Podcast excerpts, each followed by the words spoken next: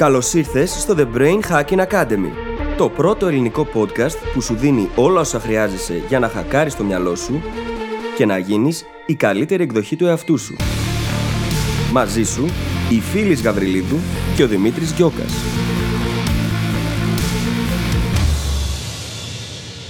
Γεια σου Brain Hacker και καλώς ήρθες στο επεισόδιο 60 του The Brain Hacking Academy. Σήμερα συζητάμε ένα θέμα που μας το έχουν ζητήσει brain hackers όπως εσύ και αφορά τις μηχανικές δεξιότητες και την καλλιέργειά τους. Μηχανικές δεξιότητες όπως για παράδειγμα το να μάθω να παίζω πιάνο, το να μάθω να παίζω ποδόσφαιρο ή ακόμα και κάποια πολεμική τέχνη. Θα μας ακούσει λοιπόν να συζητάμε για τη λεγόμενη μυϊκή μνήμη, για το συντονισμό ματιού και χεριού, για το πόσο σημαντικός είναι ο ρυθμός με τον οποίο γίνεται η εξάσκηση και γιατί, καθώς και για την ίδια την καταγραφή της διαδικασίας που μπορούμε να κάνουμε, έτσι ώστε να παίρνουμε την απαραίτητη ανατροφοδότηση για να γινόμαστε διαρκώς καλύτεροι. Σε αφήνω λοιπόν να απολαύσεις το επεισόδιο και σου εύχομαι καλή ακρόαση.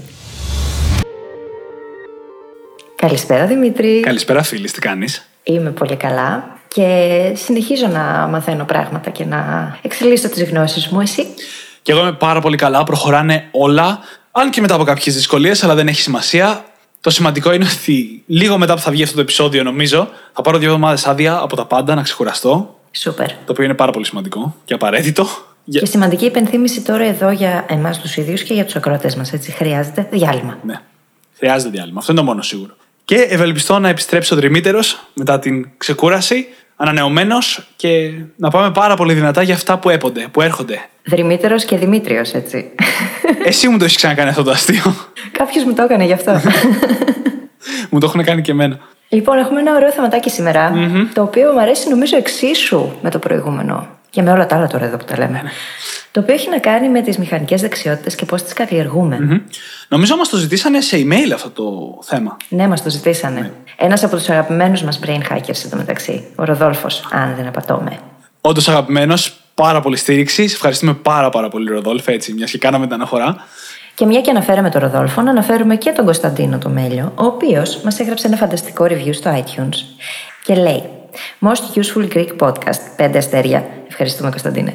Εδώ και δύο εβδομάδες αποτελεί την καθημερινή μου μανία. Οι φίλοι και ο Δημήτρης αποτελούν εδώ και 27 επεισόδια που έχω ακούσει. Σε δύο εβδομάδες. Συγγνώμη, σε δύο εβδομάδες 27 επεισόδια. Wow. Έπεσε με τα μούτρα, νομίζω. Μεγάλο στήριγμα, έμπνευση και ευχάριστη παρέα σε δύσκολες στιγμές που έφερε το 20. Ήδη έχω εντάξει μερικές νέες συνήθειες και το TEM στην ημέρα μου και περιμένω να δρέψω τους καρπούς. Επίσης, κέρδισα και δύο βιβλία και μία κούπα σε διαγωνισμό. The best first impression. Keep up the great work. Ευχαριστούμε, Ευχαριστούμε πάρα τόσο πολύ. πολύ. Ευχαριστούμε τόσο πολύ. Πολύ ωραίο review και ο Κωνσταντίνος, όπως καταλάβατε, ήταν ένας από τους δύο νικητές του διαγωνισμού μας. Παρεμπιπτόντως, έχουμε και εμείς κούπα, γιατί ο Δημήτρης μου στείλε δώρο μια κούπα και είναι φανταστική η κούπα μας. Είναι, πάρα- βγήκε πάρα πολύ ωραία. Μένα μου άρεσε πάρα πολύ. Λοιπόν, ήρθε η ώρα. Ναι, λοιπόν, πάμε να δούμε λίγο το θέμα μας. Όπως είπαμε, σήμερα θα μιλήσουμε για τις μηχανικές δεξιότητες. Τι είναι μηχανικές δεξιότητες; Λοιπόν, μηχανικές δεξιότητες είναι δεξιότητες όπως αθλήματα, μουσική, βιντεοπαιχνίδια, το να τυπογραφείς στο πληκτρολόγιο σου. Είναι γενικά δεξιότητες που κάνουμε με το σώμα μας, που φεύγουμε πλέον μόνο από το κόσμο του μυαλού μας, όπως ξένες γλώσσες δηλαδή, και αρχίζουμε και βάζουμε και το σώμα μας στην εξίσωση. Εξού και το μηχανική δεξιότητα. Μμμ. Και παίζει σημαντικό ρόλο τώρα εδώ να διαχωρίσουμε το πώς μαθαίνουμε το ένα, το γνωστικό κομμάτι δηλαδή, από το άλλο, το οποίο είναι μηχανικό και έχει να κάνει με το ίδιο το σώμα. Γιατί στο γνωστικό κομμάτι συζητήσαμε πολύ για την επανάληψη σε αυξανόμενα διαστήματα, το να αφήνουμε δηλαδή το μυαλό να απορροφήσει τη γνώση, να μεγαλώνουμε τα διαστήματα ανάμεσα στις επαναλήψεις έτσι ώστε να απορροφήσουμε αυτό που θέλουμε να μάθουμε πιο αποτελεσματικά και να το απομνημονεύσουμε. Ενώ τώρα εδώ αυτό δεν έχει αποτέλεσμα. Το να αυξάνουμε τα διαστήματα δηλαδή σε μια μηχανική δεξιότητα δεν έχει νόημα. Γιατί εδώ χρειάζεται συνέπεια στην εξάσκηση. Ναι. Και πριν συνεχίσουμε λίγο στις διαφορές που είναι πάρα πολύ σημαντικές, σαν αυτή που λέει φίλης, θέλω να πω ότι οτιδήποτε δεν πούμε σε αυτό το επεισόδιο, που είναι τα περισσότερα πράγματα που έχουμε πει στο podcast, είναι τα ίδια. Δηλαδή, σε αυτό το επεισόδιο θα καλύψουμε κυρίως τις διαφορές, αλλά θέλω να πω ότι όσα δεν καλύψουμε σε αυτό το επεισόδιο είναι τα ίδια και στις δύο περιπτώσεις. Δηλαδή, οι μηχανικές και οι νοητικές, να τις πω έτσι, δεξιότητες μοιάζουν πάρα πάρα πάρα πολύ. Ε, ναι, γιατί ο ίδιος εγκέφαλος τους μαθαίνει, οπότε. Ακριβώς. Απλά έχουν κάποιες πολύ βασικές διαφορές που θα αναλύσουμε σήμερα. Και παίρνω το νήμα πάλι από αυτό που είπε η φίλης και θα μιλήσω για τη συνέπεια. Οι μηχανικές δεξιότητες χρειάζονται μέτρο. Μία μέση λύση. Είναι καλύτερο το να ασχοληθούμε δύο ώρες τη μέρα, τέσσερις μέρες συνεχόμενες, από ότι οχτώ ώρες συνεχόμενες σε μία μέρα. Οπότε και πάλι το να το ανοίγουμε λίγο, το να κάνουμε λίγο space out, είναι σημαντικό. Αλλά δεν μπορούμε συνεχώς να αυξάνουμε το διάστημα. Έτσι. Δεν μπορούμε να γυμναστούμε αυτή τη βδομάδα εντατικά και μετά μια φορά την εβδομάδα και μετά μια φορά το μήνα, όπως κάνουμε με τις ξένες γλώσσες και τις λέξεις, έτσι. Απαιτεί λοιπόν μια συνέπεια. Απαιτεί αυτό το καθημερινό ή το μερικές φορές την εβδομάδα ή όσο χρειάζεται τέλος πάντων, προκειμένου να, να χτίσουμε αυτή τη δεξιότητα. Ναι. Αντίστοιχα, ας πούμε, σε πολεμικές τέχνες. Ξεκινάμε και πηγαίνουμε και μαθαίνουμε π.χ. τη γροθιά και πώς τη ρίχνουμε. Κάνουμε εξάσκηση την πρώτη μέρα και βλέπουμε ότι δεν μας βγαίνει και τόσο καλά. Το μυαλό μας όμως έχει χτίσει ήδη τα μονοπάτια για να μας πάει εκεί. Όταν ξαναπάμε μετά από δύο μέρες, ήδη μπορούμε να αντιληφθούμε μια μικρή, αμυδρή διαφορά. Και αυτό έχει να κάνει με το γεγονός ότι αφήσαμε το μυαλό λίγο να το απορροφήσει, χωρίς να αφήσουμε όμως να περάσει μεγάλο διάστημα ανάμεσα στις επαναλήψεις. Γιατί αν αφήσουμε να περάσει μεγάλο διάστημα, πιθανότατα να το ξεχάσουμε. Διότι αυτές οι συνάψεις που δημιουργήθηκαν αποδυναμώνονται με τον καιρό. Και στις μηχανικές δεξιότητες δεν θέλουμε να τις αφήσουμε να αποδυναμωθούν. Mm-hmm. Εξού και η συνέπεια παίζει τόσο σημαντικό ρόλο. Και δεν αποδυναμώνονται μόνο οι συνάψεις. Αναλόγως στην μηχανική δεξιότητα που συζητάμε, κάποιες απαιτούν και σωματική κατάσταση. Mm-hmm. Μπορεί τα video games να μην απαιτούν φυσική κατάσταση στο 100%, αλλά αν μιλάμε για τέννη, έτσι και σταματήσεις για ένα μήνα, δεν είναι μόνο οι νευρικές συνάψεις το πρόβλημα. Είναι ότι το σώμα σου θα χάσει τη φυσική του κατάσταση και θα δυσκολευτείς να αποδώσεις το ίδιο σημείο. Θέλεις να μας πεις μερικά πράγματα για τη μυϊκή μνήμη; Ναι, η μυϊκή μνήμη είναι γνωστή ως muscle memory και είναι η βάση όλων των μηχανικών δεξιοτήτων. Πολύ απλά, το σώμα μας θυμάται. Θυμάται να κάνει μια κίνηση. Ένα αγαπημένο παράδειγμα για να το εξηγώ αυτό είναι η σεφ και τα μαχαίρια. Αν δεν έχετε κάποια τρελή εμπειρία στη μαγειρική, το πιο πιθανό είναι ότι μπορείτε να πάρετε αυτή τη στιγμή ένα καρότο, μια περιά ή οτιδήποτε, ένα μαχαίρι και να το κόψετε σωστά, με τη σωστή κοπή, αλλά θα πάρει ώρα, οι κινήσεις θα είναι αργές, πολύ προσεκτικές για να μην κοπείτε. Ένας πεπειραμένος σεφ από την άλλη, με κλειστά μάτια ή κοιτώντας κάπου αλλού τέλος πάντων, μπορεί να κόψει γρήγορα, γρήγορα, γρήγορα το λαχανικό. Και πολύ καλύτερα ίσως και από εμάς. Αυτό είναι καθαρά muscle memory. Το χέρι, τα χέρια έχουν συνηθίσει να κάνουν την κίνηση. Και, αυτό... και μαζί με τα χέρια ο εγκέφαλος. Ακριβώς. Βασικά ο εγκέφαλος τα κάνει όλα, έτσι. Στην πραγματικότητα ο εγκέφαλος τα κάνει όλα. Αλλά το σώμα μα θυμάται τις κινήσεις. Τις περισσότερες φορές, μάλιστα, πρώτα χτίσουμε την ικανότητα να κάνουμε τη διαδικασία σωματικά και μετά την κατανοούμε εγκεφαλικά ώστε να μπορούμε να την εξηγήσουμε σε κάποιον άλλον. Ένα άλλο φανταστικό παράδειγμα είναι η οδήγηση εδώ. Και το ποδήλατο. Το έχουμε μάθει μια φορά, το σώμα μας το έμαθε, το σώμα μας το έμαθε. Έχει καταγραφεί στον εγκέφαλο πολύ βαθιά, γιατί προφανώς γίναν πάρα πολλές επαναλήψεις και κάθε φορά γίνεται καλύτερο. Και ακόμα και αν έχουν περάσει κάποια χρόνια, μπορεί να μπούμε και να δούμε ότι κάπου έτσι δυσκολευόμαστε ή οτιδήποτε. Ακριβώς όμως επειδή έχει γίνει η καταγραφή και έχει γίνει σωστά εξ αρχής και υπήρξε όλη αυτή η επανάληψη, είμαστε σε θέση να το θυμηθούμε πολύ γρήγορα και να επανέλθουμε στο σημείο που ήμασταν αργότερα. Εξού και στη μυϊκή μνήμη, στο muscle memory, επειδή ακριβώς το σώμα θυμάται, όταν έχουμε κάποια στιγμή στη ζωή μας γυμναστεί πολύ και είχαμε εμείς, και αφήσαμε χρόνο να περάσει, οπότε το σώμα αποδυναμώθηκε, όταν θα ξαναπάμε να πιάσουμε το ίδιο πράγμα, επανέρχεται και πολύ γρήγορα. Ενώ ισχύει αυτό που λες, δεν είναι κατά τη γνώμη μου κομμάτι του muscle memory όπως το συζητάμε. Δηλαδή, ισχύει αυτό ότι επανέρχεται το σώμα πιο γρήγορα, έτσι. Αλλά εδώ πέρα μιλάμε για την μνήμη του να κάνει κινήσεις. Όχι τη μνήμη του με την έννοια του να έχει την καλή φυσική κατάσταση ή. Όντως, παιδιά που αθλούντουσαν πολύ. όλα κομμάτι του ίδιου πράγματος. Γιατί. Καλά, ναι, κατά Στην ε, πολεμική τέχνη, για παράδειγμα, αρχίζει και εκεί, επειδή γυμνάζεσαι παράλληλα, δεν είναι ότι κάνεις ένα πράγμα μόνο. Δηλαδή, το σώμα θυμάται ότι χρειάζομαι για να κάνω αυτές τις κινήσεις και αυτή τη συγκεκριμένη μυϊκή δύναμη. Και όλα αυτά συνθέτουν ένα πάζλ μεταξύ τους. Ναι, ε, πράγματι. πράγματι. Γι' αυτό όμως και λέμε ότι το muscle memory πιάνει και πράγματα που δεν είναι αθλητικά, έτσι. Mm-hmm, δηλαδή, ναι. όταν παίζουμε κιθάρα, στην αρχή που μας είναι πολύ δύσκολο να παίξουμε μία συγχορδία και να βάλουμε τα δάχτυλά μας σωστά πάνω στα τάστα της κιθάρας, λίγο καιρό μετά μας βγαίνει αβίαστα αλλάζουμε από συγχορδία σε συγχορδία με πάρα πάρα πολύ άνεση, μεγάλη ταχύτητα και χωρίς να χρειάζεται να κοιτάμε την κιθάρα. Αυτό είναι muscle memory. Τα χέρια μας mm. συνηθίζουν να κάνουν την κίνηση και μετά την κάνουν αυτόματα. Είναι και αυτό μια άλλη μορφής chunking, έτσι. Ναι, ναι, ναι, βέβαια. Θυμάμαι, μάλιστα, σαν παράδειγμα, τον editor μας, τον Άλκη, ο οποίος είναι και μουσικός, παίζει κιθάρα. Και θυμάμαι να μου λέει πως ε, στις φάσεις εκείνες που είχε όλο αυτό το consistency, τη συνέπεια και έκανε την εξάσκηση του κάθε μέρα, έπαιζε και πάρα πολύ γρήγορα. Και όταν το άφησε, αυτό μετά χάθηκε κάπως. Ναι. Ξέρει όμως ότι μπορεί να το επαναφέρει κάνοντας εξάσκηση. Ναι. Σε σταθερή βάση, όπως έκανε και πριν. Ναι, και εδώ πέρα πρέπει να μιλήσουμε, επειδή μου άρεσε ο διαχωρισμός που έκανες, πρέπει να μιλήσουμε για δύο κομμάτια. Αν θέλεις να μεγιστοποιήσεις το επίπεδο της απόδοσής σου, αν το αφήσεις θα σε αφήσει. Όχι τελείως. Δεν είναι ότι ξέχασε ο Άλεξ να παίζει κιθάρα καλά. Απλά Όχι, αυτό εννοείται. το έξτρα βήμα, αυτό που τον έκανε να παίζει πολύ γρήγορα και τον ίδιο γρήγορα, ήταν επειδή προπονούνταν κάθε μέρα. Ήταν επειδή βοηθούσε το muscle memory του να χτιστεί μέρα με τη μέρα και να φτάσει στο μεγαλύτερο που γινόταν. Και αυτή είναι η βασική διαφορά έτσι, των μηχανικών δεξιοτήτων από των νοητικών. Τις νοητικές μπορείς μπορείς να τις αφήσεις για περισσότερο και να τις πιάσεις από το ίδιο σημείο. Ή σχεδόν το ίδιο σημείο. Απ' την άλλη, αν μαθαίνουμε κάτι απλά για να το έχουμε σαν δεξιότητα στη ζωή μας, όπως το να κάνουμε type με μια αξιοπρεπή ταχύτητα, μπορούμε να το αφήσουμε. Όταν επανέλθουμε, θα είμαστε λίγο πιο κάτω, αλλά τη δεξιότητα ακόμα θα την έχουμε. Οπότε, ανάλογα και τους στόχους μας, το τι επίπεδο συνέπειας απαιτείται, έτσι. Ναι, βέβαια. Έχει να κάνει με τη δεξιότητα καθαρά. Και το ποια chunks θα επιλέξουμε κάθε φορά να εξασκήσουμε, ποιο κομμάτι της δεξιότητας, ποια κομμάτια θα συνδυάσουμε μεταξύ τους στην πορεία για να αναπτύξουμε τη δεξιότητα. Θυμόσαστε όλοι τον DIS. Την αποδόμηση μιας δεξιότητας για να φτάσουμε τελικά στο αποτέλεσμα που επιθυμούμε. Αν κάνουμε αυτή την αποδόμηση λοιπόν σωστά, όπως γίνεται σε πολλές κατηγορίες, όπως είναι στα αθλήματα, όπως είναι στις πολεμικές τέχνες, γίνεται αυτό το chunking, η αποδόμηση και το chunking κατά την καλλιέργεια της δεξιότητας. Και επειδή ακριβώς γίνεται και μετά αρχίζουν και συνδυάζονται αυτά μεταξύ τους και χτίζουν το ένα μέσα στο άλλο και πάνω στο άλλο, γι' αυτό το λόγο μετά είμαστε σε θέση να παίξουμε πολύ καλύτερα ποδόσφαιρο, να παίξουμε πολύ καλύτερα κιθάρα, να είμαστε πολύ καλύτεροι στο κουνγκφού ή οτιδήποτε είναι αυτό που μαθαίνουμε. Και εδώ βγαίνει πάλι μια ομοιότητα με τις νοητικές δεξιότητες. Στην αρχή πάμε σε μια πολεμική τέχνη και μας μαθαίνουν πώς να ρίξουμε μια σωστή μπουνιά. Πώς πρέπει να κάνουμε τα πόδια μας, τα χέρια μας, την άμυνά μας. Fast forward λίγο καιρό και μας λένε μπουνιά, μπουνιά, κλωτσιά. Έχουμε φύγει λοιπόν από τις λεπτομέρειες της μίας κίνησης και αρχίζουμε και κάνουμε συνδυασμούς, άμυνες, μεγαλύτερους συνδυασμούς. Στην οδήγηση ξεκινάμε μαθαίνοντας πώς να πατήσουμε το συμπλέκτη και να κουνήσουμε το λευγέ και να κουνήσουμε το τιμόνι και μετά από λίγο λέμε απλά πάω μια βόλτα μέχρι τη Θεσσαλονίκη και οδηγάμε μέχρι εκεί χωρίς δεύτερη σκέψη. Στις μηχανικές δεξιότητες αυτό το chunking φαίνεται ξεκάθαρα, συνέχεια.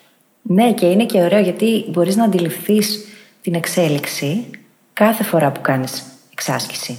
Ειδικά αν μπεις και στη διαδικασία να καταγράφεις την εξέλιξή σου, να κάνεις record τον εαυτό σου και να παρατηρείς και να παίρνεις το feedback, ειδικά εκεί είναι που μπορείς να δεις πως η ανατροφοδότηση μπορεί να φέρει πολύ πιο γρήγορα αποτελέσματα. Γιατί κάνοντας αυτή τη διαδικασία είναι πιο εύκολο να εντοπίσεις τα σημεία τα οποία σε δυσκόλεψαν λίγο περισσότερο ενδεχομένως και να πας να εστιάσεις εκείνα, να τα πας με χαμηλότερη ταχύτητα στην αρχή, έτσι ώστε να τα χτίσεις από την αρχή σωστά. Γιατί και η ταχύτητα και ο ρυθμός παίζουν πολύ σημαντικό ρόλο όταν πάμε να μάθουμε κάτι καινούριο. Χρειάζεται να δώσουμε το χρόνο στον εγκέφαλο να καταλάβει την κίνηση και στον εγκέφαλο και στο σώμα. Αν το κάνουμε πολύ γρήγορα, γιατί πάμε να μιμηθούμε τον δάσκαλο ή τον επαγγελματία ή δεν ξέρω κι εγώ ποιον, τότε το πιθανότερο είναι πως θα την κάνουμε λάθος, θα καταγραφεί λάθος και έπειτα θα είναι πολύ πιο δύσκολο να την διορθώσουμε, γιατί θα χρειαστεί να δουλέψουμε διπλά. Αν λοιπόν δώσουμε από την αρχή στον εαυτό μας τον χρόνο να δουλέψει σε χαμηλότερο ρυθμό, έτσι ώστε να δει την κίνηση, να καταλάβει πώς ακριβώς γίνεται, τότε όταν θα αρχίσουμε να επιταχύνουμε με σταθερό ρυθμό, τα πράγματα θα γίνουν πολύ πιο απλά. Γιατί το μυαλό θα έχει καταλάβει την κίνηση. Και όχι μόνο χρόνο. Πολύ σωστά λες για το χρόνο, αλλά και με τη δυσκολία. Δεν μπορούμε να ξεκινήσουμε με τα πιο προχωρημένα. Πρέπει να ξεκινήσουμε με τα πιο απλά. Και πιο αργά. Να χτίσουμε. Και πιο αργά σε ταχύτητα, όπως λες, και με τα πιο απλά. Και να χτίσουμε. Να ενστερνιστούμε τις σωστές κινήσεις. Γιατί αλλιώς, όπως είπες, θα χρειαστεί να ξεμάθουμε και να ξαναμάθουμε. Και αυτό είναι πάρα πολύ δύσκολο. Ειδικά στις μηχανικές δεξιότητες. Γιατί αν μάθεις να κάνεις κάτι με το λάθος τρόπο, είναι πολύ δύσκολο να το εντοπίσεις και μετά να κάνεις τα απαραίτητα βήματα για να το ξεμάθεις. Είναι αρκετά δύσκολο. Ναι, και είναι λίγο. Δεν ξέρω. Πολλές φορές ε, μας είναι και πιο βαρετό. Γιατί λέω, Μα το έμαθα τώρα, θα πρέπει να το ξανακάνω. Οπότε είναι καλύτερο να το μάθουμε από την αρχή σωστά, έτσι ώστε αργότερα να μην έχουμε αυτό το θέμα και να μπορούμε πάνω σε αυτό το σωστό να χτίσουμε κάτι άλλο. Γιατί αν χτίσεις πάνω σε ένα basic πράγμα, σε ένα βασικό πράγμα μιας δεξιότητας και το έχεις μάθει λάθος, και οτιδήποτε άλλο χτιστεί πάνω σε αυτό μετά θα έρθει και θα κουμπώσει με λάθος τρόπο. Οπότε θα δυσκολευτεί κανείς μετά σε πολύ περισσότερα πράγματα από ότι αν το είχε μάθει εξ αρχής σωστά. Τώρα, πάμε παρακάτω να δούμε το επόμενο νοητικό μοντέλο, να το πω έτσι, που έχει να κάνει με τις μηχανικές δεξιότητες. Το οποίο εμφανίζεται σχεδόν σε όλες. Δεν θα πω σε όλες, αλλά σχεδόν σε όλες. Και είναι ο συντονισμός ματιού και χεριού. Eye-hand coordination στα αγγλικά. Σε μερικές περιπτώσεις μπορεί να είναι ear-hand coordination, όπως στη μουσική, αλλά σε γενικές γραμμές καταλαβαίνετε το νόημα. Αυτή η δεξιότητα, και είναι δεξιότητα, είναι απίστευτα σημαντική σε ό,τι κάνουμε. Μηχανικό. Έτσι. Να μπορούμε να δούμε την μπάλα του ποδοσφαίρου να έχετε προς τα πάνω μας και να βρεθούμε στο σωστό σημείο να κάνουμε το σωστό control. Να μπορούμε να βλέπουμε το βιντεοπαιχνίδι και να πατήσουμε τα σωστά κουμπιά της σωστή στιγμή. Να έχετε η μπάλα στο τέννη και να πάμε με τη ρακέτα μας στο σωστό σημείο. Έτσι. Όλα αυτά είναι συντονισμός ματιού χεριού και είναι μια δεξιότητα που μπορούμε να την καλλιεργήσουμε πολύ εύκολα ξεκινώντας από σήμερα. Πάρτε ένα μπαλάκι, πετάτε το στον τοίχο και φροντίστε να το πιάνετε 100% των φορών. Είναι η πιο απλή άσκηση. Και μετά από αυτό μπορούμε να σκεφτούμε όλα και πιο δύσκολα κόλπα που μπορούμε να κάνουμε από δύο μπαλάκια στον τοίχο μέχρι ζωγκλερικά, δεν ξέρω ποιο είναι πιο δύσκολο βασικά, και να προσπαθούμε συνεχώς να βελτιώνουμε αυτή τη δεξιότητα. Ή φυσικά μπορούμε να το κάνουμε πάνω στο αντικείμενο που μαθαίνουμε, έτσι, στο ποδόσφαιρο, στο τέννη, στα παιχνίδια ή οπουδήποτε. Μα σε αυτές τις δεξιότητες είναι πάντα πολύ πιο εύκολο το να δούμε κάτι, να το κατανοήσουμε οπτικά και να συντονίσουμε μετά και το σώμα για να μπορέσει να το κάνει. Φαντάσου, ας πούμε, να πας σε μια σχολή χορού και ο δάσκαλος να σου δώσει σε μια φωτοτυπία τα βήματα και να χρειαστεί να πας μόνος σου να τα κάνεις χωρίς να τα δεις ποτέ και χωρίς να μπορέσεις να μιμηθείς κάποιον. Πόσο πιο δύσκολο γίνεται αυτό τότε. Το λέγαμε χθες σε παράδειγμα που ανέφερα σε μια μαθητριά μου. Τι γίνεται; Το, το σημαντικό όμως το eye hand coordination δεν είναι τόσο το πώς προσλαμβάνεις την πληροφορία, όσο το να μπορείς γρήγορα να τα συντονίσεις. Δηλαδή, τη στιγμή που βλέπεις κάτι να συμβαίνει και πρέπει να αντιδράσεις. Και δεν μιλάω μόνο για τα ανακλαστικά εδώ, αλλά μιλάω και για την κίνηση μετά τα αντανακλαστικά. Δηλαδή, αν πετάξεις ένα μπαλάκι προς το πρόσωπό μου, τα αντανακλαστικά μου έχει να κάνει με το αν θα το φάω στη μούρη ή όχι. Ναι. Το eye hand coordination έχει να κάνει με το τι θα κάνω για να μην το φάω στη μούρη. Ακριβώς. Θα το πιάσω, θα βάλω τη ρακέτα μπροστά και θα το στείλω απέναντι. Θα σκύψω ίσα ίσα για να με χτυπήσει, θα γυρίσω πλάτη για να μου χτυπήσει την πλάτη. Το τι θα κάνω και το αυτό που να κάνω είναι αυτό που θέλω είναι το eye hand coordination και είναι πάρα πάρα πολύ σημαντικό. Ναι, είναι ακριβώς το γεγονός ότι μπορώ να το δω είναι αυτό που μπορεί να οδηγήσει μετά και σε όλα τα επόμενα βήματα.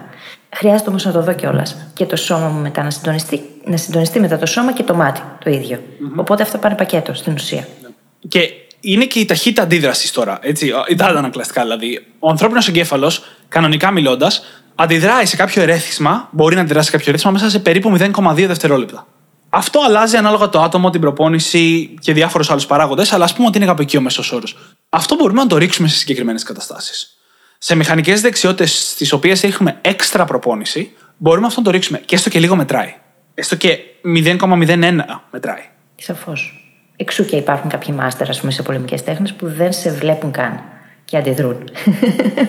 σε βλέπουν, αλλά δεν το καταλαβαίνουν. Καλά, εδώ, εδώ μπαίνουμε και σε άλλα κομμάτια, τα οποία αναλόγως στη μηχανική Εννοείται, δεξιότητα εννοείται, μπορεί να πρακτικά. έχουν και άλλες λεπτομέρειες. Γιατί ένας δάσκαλος, καλός δάσκαλος πολεμικών τεχνών, δεν είναι ότι αντιδράει πιο γρήγορα. Είναι ότι βλέπει την κίνησή σου από τα σημάδια του σώματός σου πριν κάνεις ολόκληρη την κίνηση. Ακριβώς. Από το ότι αρχίζεις να στρίβεις τον ώμο, που σημαίνει ότι έρχεται κλωτσιά, από το ότι ξέρεις, σηκώνεις το χέρι, που σημαίνει ότι πας για μπουνιά ή οτιδήποτε. Βλέπω την κίνηση πριν γίνει ολοκληρωμένη. Στην ουσία αυτό ακριβώς έχει να κάνει με το eye hand Με τα coordination. πάντα όλα έχει να έτσι. κάνει αυτό. Έχει, τα, τα έχει όλα μέσα. Αυτό τα έχει πάντα. όλα. Muscle memory, ε, perception, αντίληψη δηλαδή, eye hand coordination τα έχει όλα μέσα αυτό. Τώρα, προχωρώντας παρακάτω, οι μηχανικές δεξιότητες είναι με συντριπτική διαφορά πολύ πιο επικίνδυνες στο να καταλήξουμε να κάνουμε τεμπέλικη εξάσκηση. Είναι πιο δύσκολο να κάνεις τεμπέλικη εξάσκηση στα μαθηματικά από ότι σε μια μηχανική δεξιότητα. Γιατί, Γιατί πάρα πολύ απλά είναι πολύ εύκολο να παίζεις το τραγούδι που ήδη ξέρεις να παίζεις την κιθάρα, να παίζεις το παιχνίδι στο ίδιο επίπεδο που παίζεις πάντα, να γράφεις στο πληκτρολόγιο με την ταχύτητα που πάντα έγραφες, ή να βαράς σουτάκια στο ποδόσφαιρο, ξέρεις ότι μπορείς να βαρέσεις και να βάλεις γκολ και είναι ευχάριστο. Γιατί συνήθως mm. μηχανικές δεξιότητες αυτό που ξέρεις είναι ευχάριστο. Γι' αυτό είναι εύκολο. Και ακριβώς εκεί είναι που μπαίνει η ζώνη άνεσης. Γιατί; Για να πάμε στο επόμενο level, κάθε φορά χρειάζεται να βγαίνουμε λίγο έξω από τη ζώνη άνεσης. Και στις μηχανικές δεξιότητες, για να μπορούμε να εξελιχθούμε, αυτό παίζει πολύ ουσιαστικό ρόλο. Αν μείνω λοιπόν σε εκείνο που ξέρω ήδη, δεν εξελίσσομαι. Αν την ώρα της εξάσκησης που κάνω περνάω καλά και το διασκεδάζω πολύ, κάτι δεν μαθαίνω. Οπότε αυτό μπορεί να είναι κριτήριο. Γιατί χρειάζεται να ζοριζόμαστε λίγο. Να ζορίζεται το μυαλό. Αν ζορίζεται, σημαίνει ότι μαθαίνει κάτι καινούριο. Και αυτό το θέλουμε. Είναι θεμητό όταν μαθαίνουμε τέτοιου τύπου δεξιότητες. Πρέπει να περνάμε καλά, αλλά δεν μπορεί να είναι περίπατο στο πάρκο. Ναι, εννοείται. Δεν λέμε να βγεις από τη ζώνη άνεσης και να πας μίλια μακριά. Μιλάμε ναι, για λίγο. συμφωνώ. Να ζοριστείς λίγο. Τόσο όσο ώστε να αισθανθείς ότι το μυαλό σου καταβάλει προσπάθεια και το σώμα επίσης. Και, και φυσικά, αν μία προπόνηση δεν καταβάλουμε την απαραίτητη προσπάθεια, δεν χάθηκε και ο κόσμος. Έτσι, για να τα λέμε και αυτά. Εδώ μιλάμε για το πώς πρέπει να γίνει σωστά. Δεν σημαίνει ότι κάθε ένα πράγμα, κάθε δευτερόλεπτο στη ζωή μας πρέπει να γίνεται σωστά. Έτσι, μην υπερβάλλουμε. Εννοείται αυτό. Τι έχουμε πει για τα λάθη, για την αποτυχία. Σωστά. Η λύση λοιπόν σε όλα αυτά είναι η συνειδητή εξάσκηση. Πρέπει να κάνουμε πολύ συνειδητή εξάσκηση. Να φροντίζουμε να παρατηρούμε τι κάνουμε, να μην πέφτουμε στην τεμπέλικη μορφή της εξάσκησής μας, να πιέζουμε λίγο τον εαυτό μας, να προπονούμε αυτά που μας δυσκολεύουν Πρέπει δηλαδή συνεχώς να καταβάλουμε μια συνειδητή προσπάθεια. Θα ήθελα να μου πεις με ένα παράδειγμα από την προσωπική ζωή, από την πραγματική ζωή, πώς είναι η συνειδητή εξάσκηση στην ξυλογλυπτική; Πρώτα απ' όλα, ωραία.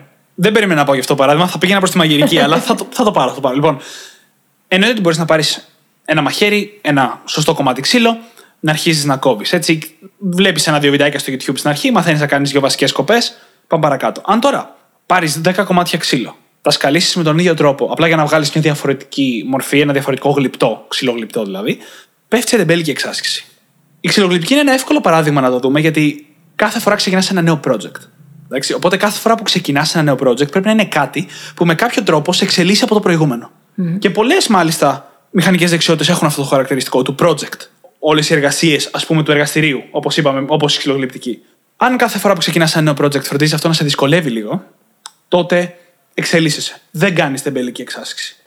Έχει μια καινούργια τεχνική, μια παραπάνω δυσκολία, το πας ένα βήμα παρακάτω, αποφασίζεις να το βερνικώσεις κιόλας στο τέλος, ας πούμε, αντί απλά να το αφήσεις κομμένο κτλ. κτλ. Mm-hmm, ναι. Σε άλλες δεξιότητες, όπως η μαγειρική, που πήγαινα να πω, έχει να κάνει με το εσύ εκείνη τη στιγμή να επιλέξεις να το κάνεις συνειδητά. Κάθε φορά που θα μαγειρέψεις, θα κόψεις κάποιο λαχανικό. Σχεδόν κάθε φορά τέλος πάντων. Αν δεν φροντίσεις να μάθεις να τα κόβεις καλύτερα κάθε φορά, πάντα θα τα κόβεις με τον ίδιο τρόπο. Και αυτό, κατά τη γνώμη μου, είναι και το πρόβλημα της νοικοκυράς, η οποία μπορεί να είναι πάρα πολύ καλή μαγείρισα και να βγάζει πολύ νόστιμο φαγητό, αλλά η τεχνική της δεν εξελίσσεται. Γιατί πολλές φορές δεν ασχολείται να την εξελίξει. Κόβει τα λαχανικά με τον ναι, ίδιο τρόπο. Αυτό μπορεί να έχει να κάνει βέβαια με το κίνητρο που έχει. Ναι, ναι, ναι όχι, όχι. Δεν, δεν κατηγορώ καμία νοικοκυρά. Λατρεύω το φαγητό της Ελληνίδας νοικοκυρά, ειδικά το ξέρουμε όλοι. Ναι, εννοείται κι εγώ. Απλά εννοώ τώρα ότι η ίδια νοικοκυρά έλεγε θα πάρω ένα καλύτερο μαχαίρι. Θα δω ένα βίντεο στο YouTube, θα μάθω να το κόβω καλύτερα, θα εξελισσόταν κιόλας μέσα στη δραστηριότητα. Αν είχε το κίνητρο. Αυτό είναι μια, mm-hmm. Ένα ξεχωριστό point που μπορούμε να καλύψουμε, αλλά μιλώντας τώρα για τη συνειδητή εξάσκηση, έτσι μοιάζει σε πράγματα που δεν είναι project based. Και μια και τώρα μιλάμε γι' αυτό και μίλησες για εργαλεία, να πούμε και αυτό το οποίο δεν το έχουμε στις σημειώσεις μας.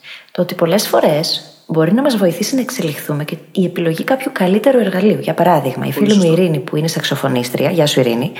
Ε, γεια σου, Ειρήνη. Αυτό που θέλει τώρα είναι να πάρει καινούριο σαξόφωνο, έτσι. Και αυτό ξέρει ότι θα τη βοηθήσει να εξελιχθεί και στην ίδια τη δουλειά της, γιατί θα μπορεί με ένα καλύτερο εργαλείο, όργανο, να παίζει ακόμα καλύτερα. Και να κάνει τελείως διαφορετική εξάσκηση πλέον και να πάει σε επόμενο επίπεδο. Και τα εργαλεία μας παίζουν ρόλο. Ναι, και με τον έναν τρόπο ή τον άλλον, οι περισσότερες μηχανικές δεξιότητες περιλαμβάνουν κάποιο εργαλείο το, το πληκτρολόγιό μας, την κιθάρα μας, τα παπούτσια μας στο ποδόσφαιρο κτλ. κτλ. Ναι. Το σαξόφωνο, έτσι. Ναι, μπορούν να ανεβάσουν το level και να μας φέρουν και εμάς σε έτσι ωραία ψυχολογική κατάσταση, ναι. γιατί θα δούμε τη διαφορά αμέσως. Δηλαδή, είναι διαφορετικό να πας να σηκώσεις βάρη, για παράδειγμα, με παπούτσια τα οποία είναι για τρέξιμο. Mm-hmm. Και σαφώ είναι πολύ διαφορετικό να πας με παπούτσια τα οποία είναι ειδικά για να σηκώνεις βάρη. Ναι. Είναι άλλη κατανομή που έχει το σώμα, αισθάνεσαι τελείως διαφορετικά την ώρα που τα σηκώνεις. Μπορείς ναι. να σηκώσεις και περισσότερα ενδεχομένως.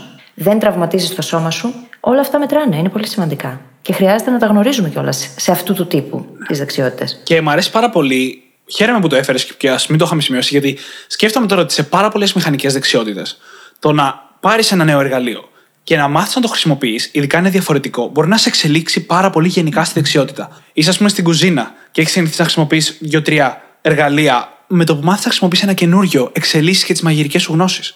Ναι, ακόμα και μπαχαρικό να αλλάξεις μπορεί να μάθεις να... και να εξελίξεις τι ναι, ακόμα και τα υλικά σου, ναι, ναι. σου γνώσεις. Ή ας πούμε στη μουσική. Ενώ μαθαίνεις κιθάρα, να, πάρεις, να μάθεις να παίζεις ένα γιοκαλίλι που είναι με διαφορετικό όργανο, αλλά εξακολουθεί να είναι στην ίδια κατηγορία. Δεν σου λέω να πας να μάθεις πιάνο. Mm-hmm. Θα σε εξελίξει σε μάθει να χρησιμοποιείς τα χέρια σου σε λίγο πιο μικρό χώρο. Να παίζεις δηλαδή ένα πιο μικρό όργανο. Που σημαίνει ότι μαθαίνεις κινήσεις ακριβία ακόμα καλύτερα. Ακριβώς. Γιατί ο χώρος μετά είναι. Μιλάμε τώρα για χιλιοστά, έτσι. Μεγάλη υπόθεση. Και μεγάλη διαφορά. Όπως είπαμε λοιπόν, η συνειδητή εξάσκηση είναι πάρα, πάρα πολύ σημαντική. Υπάρχει τώρα μια τεχνική η οποία μπορεί να κάνει θαύματα στην εξάσκησή μας σε μια μηχανική δεξιότητα και ειδικά στη συνειδητή μας εξάσκηση. Και αυτό είναι να βιντεοσκοπούμε ή να ηχογραφούμε ή με κάποιο τρόπο να καταγράφουμε την προπόνησή μας. Θα μας βοηθήσει να χτίσουμε επίγνωση για το επίπεδό μας και για το πώς προπονούμαστε, να μας βοηθήσει να εντοπίσουμε τα δυνατά μας σημεία και τα δύνατά μας σημεία, θα μας βοηθήσει να αποφεύγουμε την τεμπέλικη προπόνηση, γιατί ξέρουμε ότι θα μας δούμε να προπονούμαστε αργότερα, παρακολουθώντας μόνοι μας δηλαδή την καταγραφή μας. Και μας επιτρέπει να καταγράφουμε με την έννοια του προπονήθηκα σήμερα, πόση ώρα προπονήθηκα, να έχουμε δηλαδή ένα ημερολόγιο της προπόνησής μας. Ναι, και αυτό είναι η καλύτερη ανατροφοδότηση που μπορούμε να έχουμε. Γιατί από εκεί παίρνεις το feedback. Πολλές φορές την ώρα που κάνεις δεξιότητα, ίσως να σου ξεφύγουν κάποια πράγματα στην αυτοπαρατήρηση. Και είναι λογικό. Όταν όμως τα έχεις καταγεγραμμένα και μπορείς να τα δεις και να τα ξαναδείς ή να τα ακούσεις και να τα ξανακούσεις, εκεί μπορεί να αντιληφθείς πολύ περισσότερα πράγματα. Και η ίδια λογική ακολουθείται και στην εκμάθηση ξενογλωσσών, για παράδειγμα, που έχουμε πει ότι αν θέλουμε να βελτιώσουμε τα προφορικά μας, ηχογραφούμε και ακούμε. Ναι. Αυτό βοηθάει πάρα πολύ, γιατί τότε αποκτάς πραγματική Και ακούμε και σε σύγκριση με κάτι το οποίο είναι ήδη τέλειο, σε εισαγωγικά τέλειο. Είναι αυτό που θα έπρεπε να είναι. Γιατί μπορείς έτσι να αντιληφθείς τα λάθη σου και να πάρεις το δίδαγμα από αυτά, έτσι ώστε στην επόμενη προσπάθεια να γίνεις καλύτερος. Και αυτό συμβαίνει γιατί πάρα πολύ συχνά η αντίληψή μας προηγείται της επίδοσής μας. Όταν παρακολουθούμε κάποιον άλλον να κάνει τη δουλειά, να κάνει την ίδια δεξιότητα με εμάς, μπορούμε να καταλάβουμε καλύτερα τι κάνει λάθος, τι κάνει σωστά κτλ. από ότι το κάνουμε εμείς οι ίδιοι. Έτσι λοιπόν φέρνουμε τον εαυτό μας στο ρόλο του παρατηρητή της δικιάς μας εξάσκησης και της δικιάς μας προπόνησης και του δικού μας επίπεδου. Ωραία, να πούμε λίγο κάποιους βασικούς κανόνες βέβαια. Γι' αυτό γιατί μπορεί να ακούγεται πάρα πολύ τρομακτικό. Δεν προπονούμαστε για μία ώρα, τη βιντεοσκοπούμε και μετά βλέπουμε μία ώρα βίντεο. Όχι, όχι, όχι. Δεν χρειάζεται να δούμε τα πάντα. Η αναλογία που εγώ θα πρότεινα θα ήταν κάτι του στυλ 5 προς 1, 6 προς 1, δηλαδή για κάθε μία ώρα προπόνησης που καταγράφουμε, να αφιερώσουμε 10 λεπτά να δούμε το βίντεο. Ή να ακούσουμε, αν είναι μουσική, ας πούμε, ή οτιδήποτε. Με αυτόν τον τρόπο κάνουμε το 80-20. Αφιερώνουμε το 20% του χρόνου, αλλά εντοπίζουμε απευθεία το 80% των λαθών που κάνουμε. Και κερδίζουμε και χρόνο, γιατί τελειώσανε βαρετό. Σας το λέω εγώ. ε, ναι, δεν θες να κάτσεις να παρακολουθήσεις όλα όσα κάνεις κάθε στιγμή. Δεν θέλεις. Θα ήταν διπλός χρόνος να αποκο... Βέβαια, θέλουμε να απομονώσουμε συγκεκριμένα πραγματάκια και με εκείνα να δουλέψουμε. Και μπορεί να είναι κάτι πολύ σαφές μέσα από τη δεξιότητα. Μπορεί να είναι ένα συγκεκριμένο τσάνκ ή ένα συνδυασμός chunks που έχουμε πει ότι αυτό το συγκεκριμένο κομμάτι θέλω να το δουλέψω, να το δω πόσο Ή να είναι το καινούριο που έχουμε μάθει και να θέλουμε να δούμε σε ποιο σημείο έχουμε φτάσει. Δηλαδή, εξαρτάται πάντα και από τη δεξιότητα και από το τι κάνουμε. Ναι, εντάξει, πάντα προσπαθούμε να το καλύψουμε γενικά, αλλά κάθε μία δεξιότητα έχει τις δικές της λεπτομέρειες. Εξού και είναι σημαντικό να αποδομήσουμε εξ αρχής τη δεξιότητα, να καταλάβουμε πώς λειτουργεί, για να μπορέσουμε μετά να επιλέξουμε και εκείνο το 20% που χρειάζεται για αρχή για να πάμε μετά και στο υπόλοιπο ποσοστό, γιατί σε αυτή την περίπτωση μπορεί να θέλουμε να το φτάσουμε στο τέρμα, έτσι, και να μην υπάρχει 20% μόνο, να είναι πολύ περισσότερο το ποσοστό. Ναι. Πολύ σημαντικό λοιπόν είναι μετά που εντοπίσουμε τα λάθη από την καταγραφή, να προσπαθούμε να φτιάξουμε ένα λάθος τη φορά. Όχι να εντοπίσουμε ότι κάνουμε πέντε πράγματα λάθος και να πάμε αύριο να προσπαθήσουμε να τα κάνουμε όλα σωστά, γιατί θα είναι χαοτικό. Είπαμε πριν ότι ειδικά στις μηχανικές δεξιότητες πρέπει να ξεμάθουμε κάτι που κάνουμε λάθος και να το ξαναμάθουμε από την αρχή. Οπότε αυτό μπορεί να γίνει ένα τη φορά, αλλιώς το κεφάλι μας θα γίνει πουρές και δεν θα μπορούμε να κάνουμε τίποτα τελικά. Εξού και το multitasking και εδώ, επουδενή δεν ωφελεί κανέναν. Κανέναν. Επίσης, καλό είναι μερικές φορές, πιο σπάνια, να ζητάμε από κάποιον άλλον να δει αυτό που κάνουμε. Ειδικά αν έχουμε κάποιο δάσκαλο σε αυτό που μαθαίνουμε, κάποιο προπονητή ή οτιδήποτε, μπορούμε να το δείξουμε το βίντεο, να το δει πέντε λεπτά, να θα μας εντοπίσει απευθείας τα πιο βασικά λάθη που κάνουμε. Ειδικά αν είναι κάποιος μέντορας, κάποιος προπονητής, όπως είπα κτλ. Ο οποίος ξέρουμε ότι τον έχουμε ψάξει και ξέρουμε ότι είναι εκείνος ο οποίος είναι ο καταλληλότερος για να μας μάθει αυτό το πράγμα. Και μιας και το λες αυτό, ενώ συμφωνώ απόλυτα, προφανώς, mm-hmm. θέλω να πω κιόλας ότι πολλές φορές κάνουμε μηχανικές δεξιότητες για χόμπι. Παίζουμε ποδόσφαιρο γιατί, όχι γιατί θέλουμε να γίνουμε ποδοσφαιριστές, αλλά για χόμπι, ή παίζουμε παιχνίδια γιατί θέλουμε απλά να παίξουμε και όχι να γίνουμε απαραίτητα πολύ καλύτεροι. Οπότε, όλα όσα λέμε εδώ έχουν να κάνουν με την σωστή εκμάθηση και την ταχύτερη εξέλιξη. Αν το να περνάμε καλά είναι προτεραιότητα, τότε αυτό πρέπει να βάζουμε προτεραιότητα. Προσωπικά απλά θα πω ότι για να περάσω καλά σε κάτι, πρέπει να νιώθω ότι βελτιώνομαι κιόλας. Ακόμα και αν δεν το κάνω με τον πιο γρήγορο τρόπο που γίνεται. Δεν είναι, δεν είναι μονικό, αλλά θέλω mm. να βελτιώνομαι. Αλλιώς μετά από ένα σημείο θα σταματήσω να περνάω καλά. Οπότε προσπαθώ να κρατώ μια ισορροπία ανάμεσα στη συνειδητή εξάσκηση, στο πώς φροντίζω το muscle memory, στο recording του εαυτού μου κτλ. με το να περνάω και καλά. Και εδώ έρχεται και κολλάει το εσωτερικό κίνητρο. Γιατί το κάνω αυτό που κάνω; Και ανάλογα με αυτό το εσωτερικό κίνητρο, καλό είναι να πορευόμαστε κιόλας στην ε, καλλιέργεια της δεξιότητας.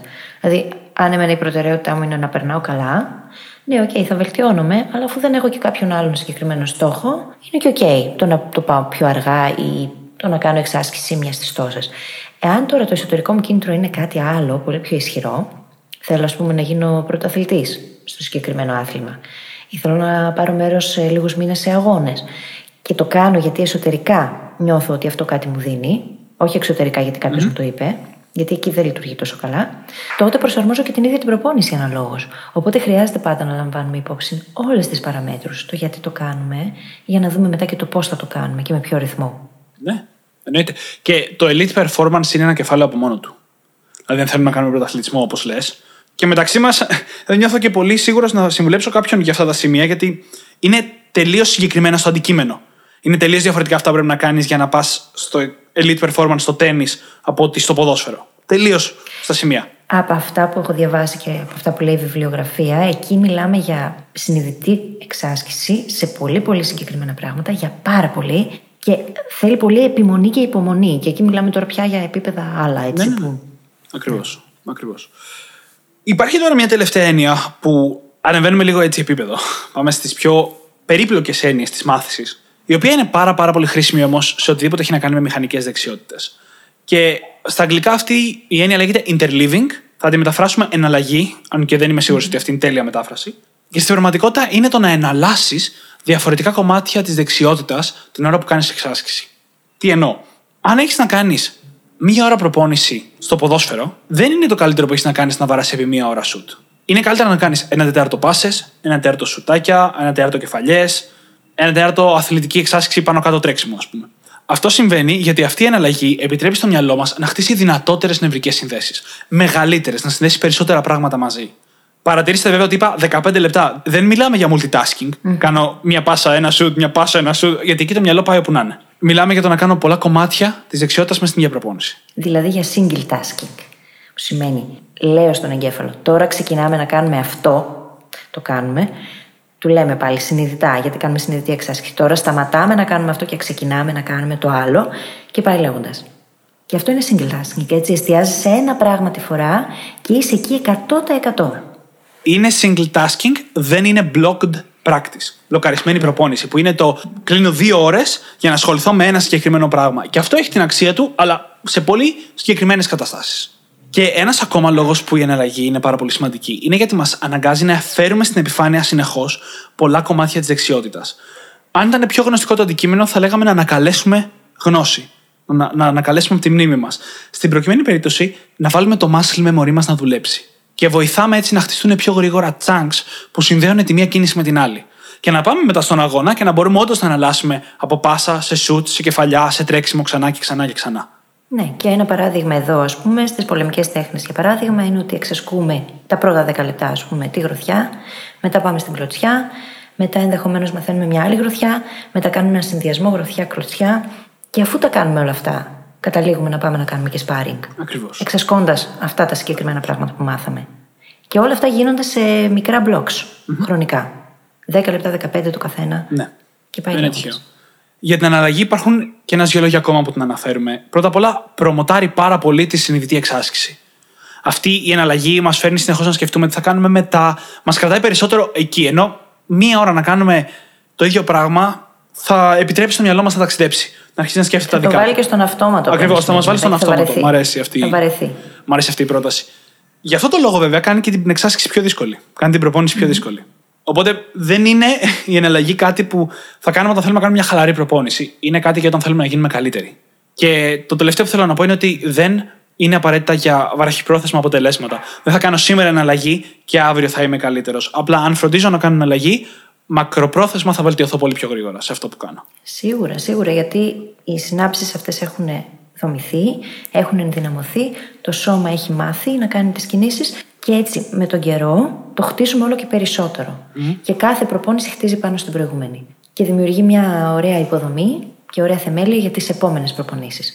Οπότε βοηθάει πάρα πολύ. Ναι. Για μένα καλύψαμε όλα όσα ήθελα να πούμε για τις μηχανικές δεξιότητες. Και για μένα έχω να δηλώσω. Οπότε είμαστε έτοιμοι, θεωρώ, να κλείσουμε το επεισόδιο σιγά σιγά. Πριν το κλείσουμε, θέλω να δώσω μια μηχανική δεξιότητα που όλοι μπορούμε να προπονήσουμε, που όλοι έχουμε να κερδίσουμε να προπονήσουμε και μπορεί να μας κάνει να νιώσουμε πολύ ωραία με τον εαυτό μας από το πόσο γρήγορα εξελιχθήκαμε σε κάτι μηχανικό. Και είναι το να γράφουμε τυφλό σύστημα στο πληκτρολόγιο. Το οποίο πολλοί από εμάς το έχουμε δαιμονοποιημένο. Φάση ότι είναι πάρα πολύ δύσκολο και ότι, wow, πώς γράφει αυτός και δεν κοιτάει την οθόνη ή πώς γράφει τόσο γρήγορα. Στην πραγματικότητα είναι μια δεξιότητα που μπορούμε να τη χτίσουμε μέσα σε 10 μέρες. Με λίγο χρόνο την ημέρα και να γίνουμε και αρκετά γρήγοροι, πάνω από 50 λέξεις το λεπτό, που είναι αρκετά καλό στη σημερινή εποχή. Προτείνω λοιπόν σε όλους να πάνε σε ένα site, στο typingclub.com, θα το βρείτε και σημείο του επεισοδίου, όπου με πολύ εύκολο, διαδραστικό και παιχνιδοποιημένο τρόπο θα μάθετε να γράφετε τυφλό σύστημα και θα βελτιώσει απίστευτα την εμπειρία στον υπολογιστή που ομολογουμένως όλοι περνάμε πολλή ώρα στον υπολογιστή. Και επειδή τώρα σας έδωσε ο Δημήτρης αυτό το πράγμα και ξέρω ότι είναι πρόκληση για πολλούς, θέλω να κάνετε το εξής. Εφόσον ξεκινήσετε, κάθε φορά που εξελίσσεστε ή καταγράφετε τη διαδικασία, βγάλτε το και μια φωτογραφία και στείλτε το στο email μας info.brainhackingacademy.gr ή στη σελίδα στο facebook ή στο instagram. Τέλειο. Θα χαρούμε πάρα πολύ να το δούμε και να γιορτάσουμε μαζί σας και το αποτέλεσμα. Τέλειο. Ναι, θέλω να δω πολύ κόσμο να γράφει πάνω από 50 λέξεις το λεπτό. Σε oh. περίπου 15 μέρες από την ώρα που θα βγει αυτό το επεισόδιο. Όλους. Θέλω να σας δω όλους να γράφετε πολύ γρήγορα. Τέλεια. Λοιπόν, όπως είπαμε, θα κλείσουμε με αυτό το επεισόδιο. Μπορείτε να βρείτε τις σημειώσεις, όλα όσα είπαμε, στο site μας, στο brainhackingacademy.gr. Και θα σας ζητήσουμε να μας βρείτε στο iTunes ή στο Podbean και να μας αφήσετε εκεί μια φανταστική πεντάστερη κριτική, γιατί έτσι βοηθάτε το podcast να διαδοθεί, το community των Brain Hackers να μεγαλώσει κι άλλο και μας κάνετε πολύ πολύ χαρούμενους. Σας ευχαριστούμε πάρα πολύ που ήσασταν μαζί μας και σας ευχόμαστε καλή συνέχεια. Καλή συνέχεια.